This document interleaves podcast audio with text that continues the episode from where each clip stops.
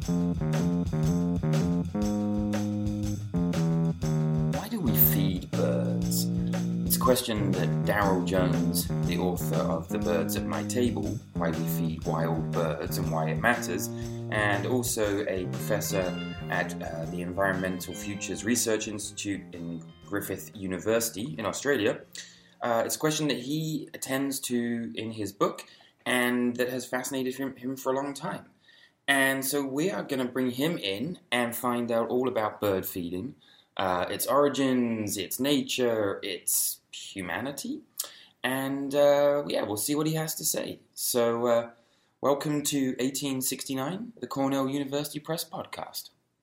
All right, well, welcome, Daryl. I uh, appreciate you getting up so early in the morning over there in Australia and joining us. Uh, it's not too early. I, I was up much earlier feeding the birds, so I'm, I'm ready to go. So that's uh, that's a. I mean, I couldn't have asked for a better segue. So uh, you were you were up early feeding the the birds, which makes me think that you've been doing this for a while. But how did you get into this uh, this whole topic that your book covers? Yeah, no, that's a good question, Martyn. Um, uh, it, it really started with research. So I'm a university professor, and uh, and my world is urban ecology. And so I was studying some birds around my city here in Australia, uh, and we were just doing a really basic uh, what what do the parent birds bring to their chicks thing. And I've I've done lots of lots of animal behaviour studies like this. And we started to notice that there was it wasn't the usual thing. We had telescopes on the on the nest, but they weren't just bringing grubs and grasshoppers and all that sort of stuff all the time. They were so bringing something that we couldn't quite kind of work out. But eventually we tracked it down to some some feeders um, nearby to these nests, and and they were these were the the bird is it's worth saying this the bird was an Australian magpie, which is not like North American magpies at all. Uh, it's a special thing, but it's it's a big crow-sized bird that eats insects mostly from the ground.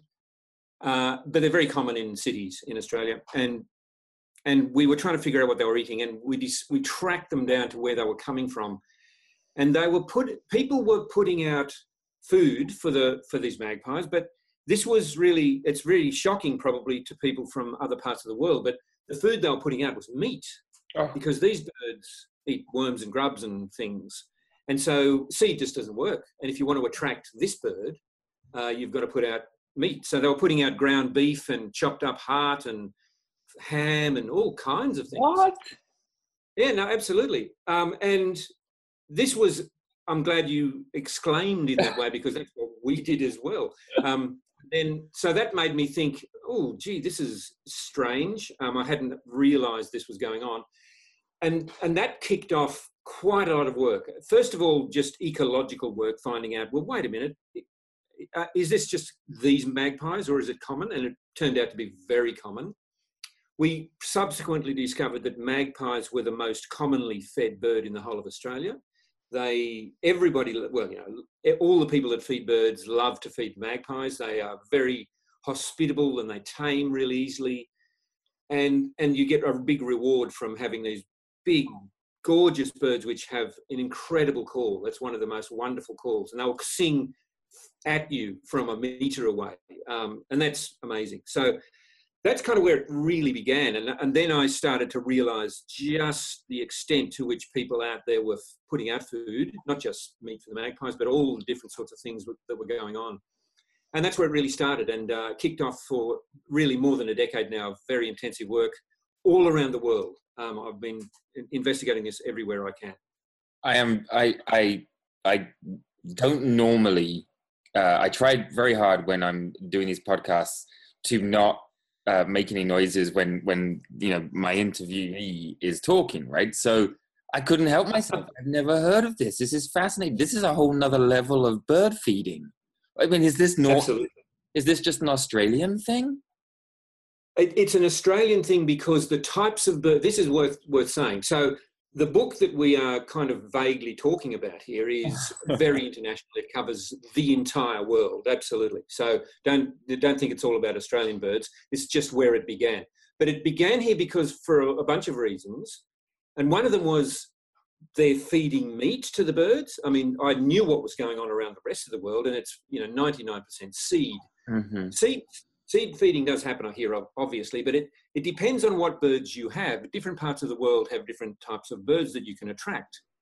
And we generally simply don't have the little cute little insect um, seed eating birds like you do uh, you know you don't have the chickadees in the states or the or the uh, blue and great tits in in in europe yeah. those little birds just we don't have them we have these big birds and some of them eat meat and if you're the if you really want to attract the most popular bird in australia you do need to eat meat so that contrast was one of the reasons that I got into this. Um, I should just say peripherally that um, I am now aware that in the in England, yeah, there is a large number of people in in a certain part of England who feed red kites, big birds oh, of prey, in their backyards. It's extraordinary, huh. which is something I discovered in the process of doing this work.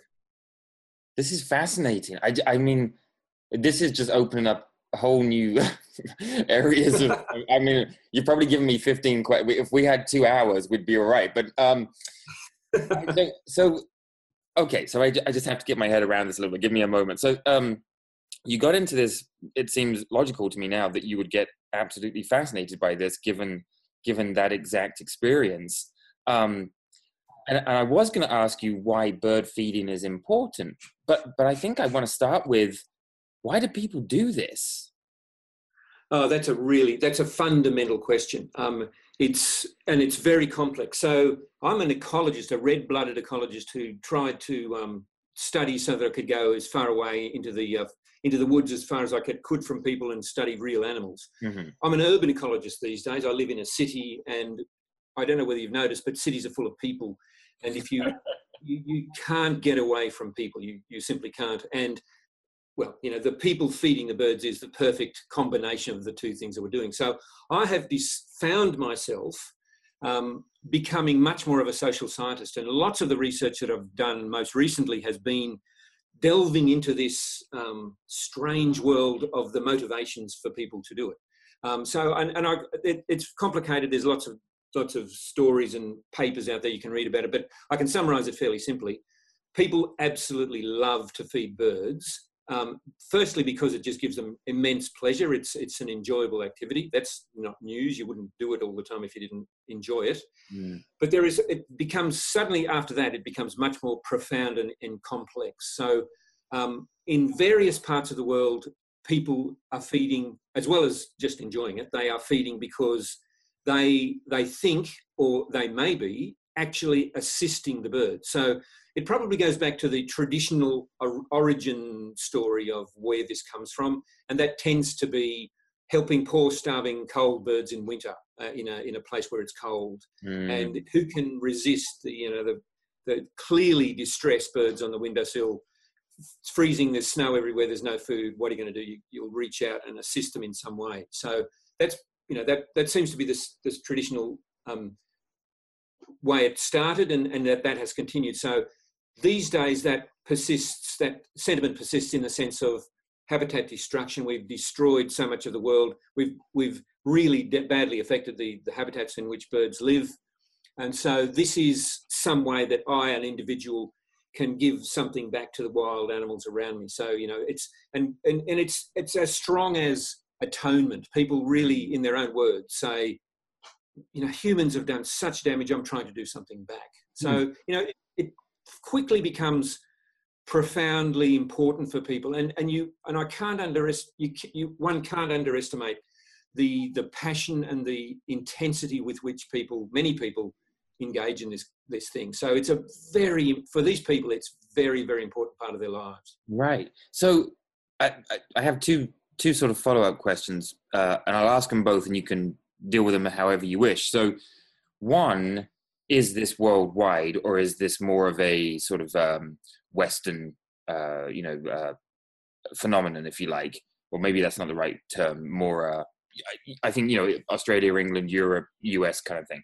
Um, exactly. first question, and then the second question um, is why? Why is this? And maybe it's not, but why is this a bird thing and not just animals in general because i don't think do people feed i mean do people put out feed for you know other wildlife? I mean, I guess they do squirrels and stuff, but it seems to be a bird thing more. Is that fair, or is that way okay, off? Let, us start with that, the last question first. Um, it is overwhelming, overwhelmingly a bird thing, and that's pretty much simply because birds are everywhere. They are tameable.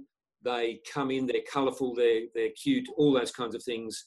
It's birds because birds are already there and they're available and they're looking for food. And so it's not necessarily an, an anti-mammal thing. It's just that the most of mostly the birds that respond to feeders are birds. Mm. But there are many people around the world who feed all sorts of things. Um, one of the things I discovered was there's a whole almost secret society of hedgehog feeders in, in Great Britain who, uh, who sneak out. In England, that had to be. Absolutely. I, I, I, should also, one of the truly bizarre things that I discovered that in the centre of London, you know, that little village, London, there are there are people who intentionally at night in the dark because people don't want to be seen doing this they're feeding the foxes in the in the streets of london well you know in the back yeah. streets of london so, wow so it, it, it is so it is primarily a bird thing and you can see you can understand why they're conspicuous yeah. Yeah. they're easy everybody loves them there is still a bit of mammal feeding going on there are there's reptile feeding but you know in terms of the overall proportion of what animals get fed it's utterly and absolutely overwhelmingly birds. Hmm. So yeah. So back to the your yeah. first question was, is it is it pretty much a Western thing? It it really is. It's a it's a Western European thing largely. So it's it's North America, parts of Europe, and that's really interesting. It's Northern Europe, Great Britain, Germany, but not Southern Europe um, or anything like that. Uh, in in Africa, it's fascinating. The only place where where where uh, people feed birds is where Europeans live. Um. So it's you know it's something that we've taken around the world with us. Huh. Mm. That is just yeah, that is fa- absolutely fascinating. Um, so I, we really we're gonna we're gonna do a second podcast for sure because uh, there's just there are a thousand questions and and people really now absolutely listening to this podcast have to go out and buy this book because I'm guessing you answer a lot of these other questions, but um, if you could give us, as in the the non-expert and the sort of general bird feeder or want to be bird feeder, a piece of advice. In other words, what do you think we should know or do um, in terms of bird feeding that we don't know or don't do at this point? Okay, all right. So that's just a, a little question you've given me there. Um, yeah. I, I, what I would what I would say straight away is that this this is it seems to be my feeder in my backyard, and that's it. You know, I go to the I go to the store, I get some stuff, I put it out, the birds come. End of story. It's not like that. It's because of the sheer scale of this. So you've got to remember that in all those countries we've just mentioned, between a third and a half of all the households in all of those countries now you're talking many, many millions of people. All of those people, the scale of it is absolutely extraordinary, and yet everybody's con- only focusing on their own backyard. When you connect them all up, as they are connected by the birds that will come to my place and then to the neighbour's place, and then maybe even the people across town, mm-hmm. they're all connected up. As because the birds are moving between the feeders, they're not just coming to my place or your place. Hmm. They're connecting up. So that is both fascinating ecologically, but dangerously dangerous. That's not the best to put it. Um, it's because if something goes wrong, as does happen, as as there has been really catastrophic disease outbreaks, they just spread from place to place with extraordinary efficiency.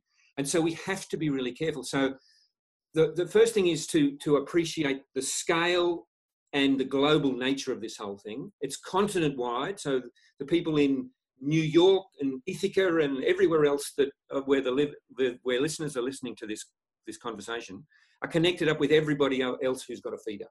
Hmm. What that immediately tells you is you have a very very important uh, responsibility as the host of the birds that come. The birds that come to your feeder, and you know the birds called the book's called "The Birds at My Table." It's really trying to get around the uh, get around that the issue that I am a host of wild creatures. They don't need to come, but they do.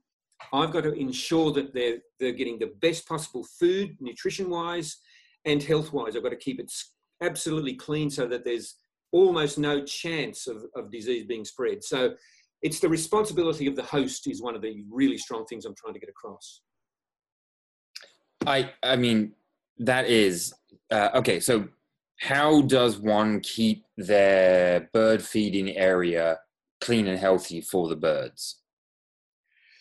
It's very hard to say because everybody's situation yeah. and geography will, yeah. be, will be fairly different. The feeder I have, for example, is a flat surface, so I, the birds stand on the place where the food is. Mm-hmm. So that's a obvious. I've got to absolutely make sure that on a daily basis that's you know completely clean, washed mm-hmm. off, everything like yep. that. Probably the majority of feeders though are these um, vertical cylinders which which hang down. Um, mm-hmm. and that's less of a problem because feces and, and all those sorts of things um, fall straight down onto the ground below. Mm-hmm. Um, nonetheless, we've got to remember that there's a lot of birds and mammals, so squirrels and, and vermin and mice and rats and native animals as well, all feed from the fallen seed. Mm-hmm. And they can be doing just as much, that, that can be just as much an issue as the birds above. So we have to be really careful and conscious of where the feed the, the, leftover feed and the feces and all that sort of stuff is ending up beneath the beneath the uh, the feeder. So probably what everybody needs needs to do is just go away and look now at their feeder and say, how can I make sure that this is as clean as possible, the entire environment, because I really don't want to be spreading any disease. So there are like millions of people, hopefully listening to this podcast, of course, uh, who are now running out to their bird feeders to, to check on that. But I, I, I, really hope so. Yes, me too. Um, because if we get a million listeners, I'm really happy. No, um, but I do. I, I, you, you said, and maybe I didn't comprehend this properly, but I just want to clarify. You said between a third and a half of the homes in Western North Northwestern Europe and the United States and Australia. That's how many people are bird feeding. Absolutely. So you know that that and that's one of the reasons I sat down and thought I'm I have to write a book of because people simply don't realise it. It, it comes back to the I concentrate on my birds at my feeder and maybe I share a, a story about the birds that came yesterday to somebody else. You have no idea of the scale of this thing. And it's not just the number of people, that's astonishing in itself. Yeah. And, and, and I do have one definition which is important to state here. Lots of people do just discard leftovers from the meal onto the back back lawn.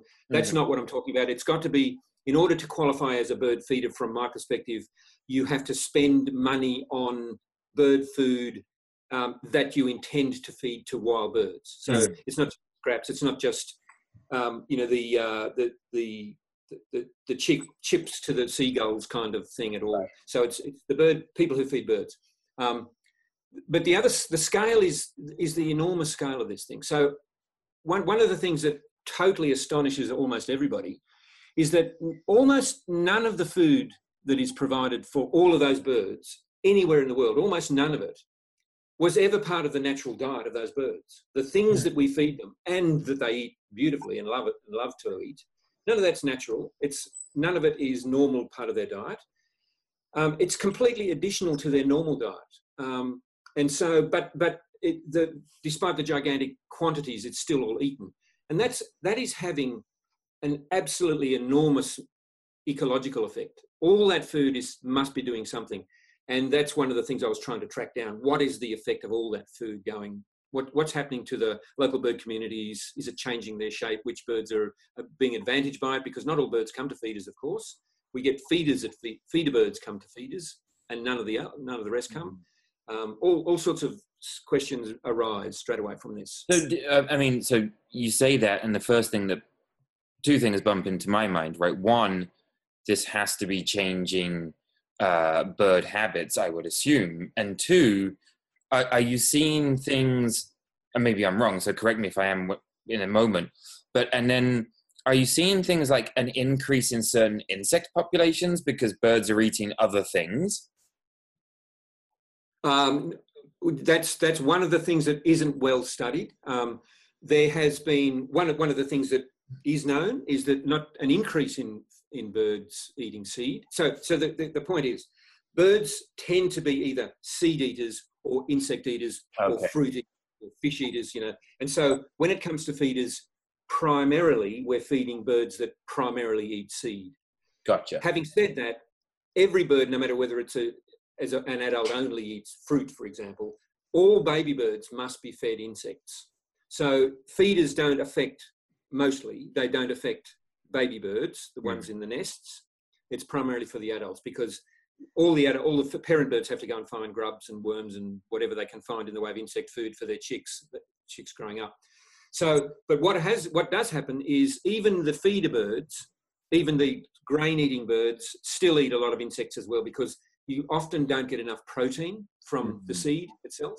And so, one of the really useful and and I think relieving aspects is that even though it may be you may appear to be keeping a whole ecosystem full of birds going at your feeder, the really important news is that the amount of food that go into, going into those individual birds is actually a tiny fraction of their daily diet.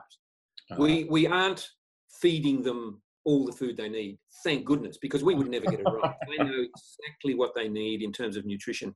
So they come to us for a snack. They come for us, and we enjoy that thoroughly. And then they fly off and thankfully spend the rest of their day eating natural food, whatever that might be for whatever that species is. So so to, if I come to a conclusion, and it's the last lines in this book, and it's, it's, this is something that people may not want to hear, but it is that the feeders are for us. They're not for the birds. but the birds don't mind. They still come and we thoroughly enjoy them. But we have to face the fact that this whole gigantic industry of billions of people is about people and about ah. people being really enjoying it. Well, that, that, yeah, go on. now, what I was just going to say, that's actually profoundly important because I, I also make the claim, I'm not, I'm not trying, trying to belittle this activity in any way, because I actually make the claim that this is probably the most important, direct, intimate connection that people have these days to the wild, to nature. Even yeah. if you're living in a, a little, a, a little, you know, an apartment in the middle of a big city, you can still have wild birds come and visit you, which is a profound experience. Right. Well, I was gonna give, I was gonna give you like a parting shot, right? Like you know, the what's the what's the the big takeaway sort of thing. But you you, you nailed that because um, that is fascinating. I love that idea. I mean, it's a strange idea in many ways, right? But it's uh, the fact that we do it subconsciously or not even with awareness that we're doing it mainly for ourselves. Um, yeah. Yeah, Daryl. Okay, well, I think we probably do need to honestly schedule a follow up at some point because uh, I feel as though, you know, we give people the books obviously uh, publishing officially next month. Some people probably are already getting copies in their hands, but I almost like I almost want to give people a chance to delve into it a little bit, and then maybe we come back and uh, do a deep dive and get into some of the nitty gritty. More than happy. I'm very happy to do that. In, in, wonderful, yes, wonderful. Let's do that. Okay. Yep. In the meantime, thank you for getting up. Well, thank you for uh, pausing from feeding the birds to chat with us. Uh, um, and uh, yeah, it's been brilliant. Thanks. No problems whatsoever. That was Daryl Jones, Professor and Deputy Director at the Environmental Futures Research Institute at Griffith University in Australia. Daryl is the author of The Birds at My Table Why We Feed Wild Birds and Why It Matters.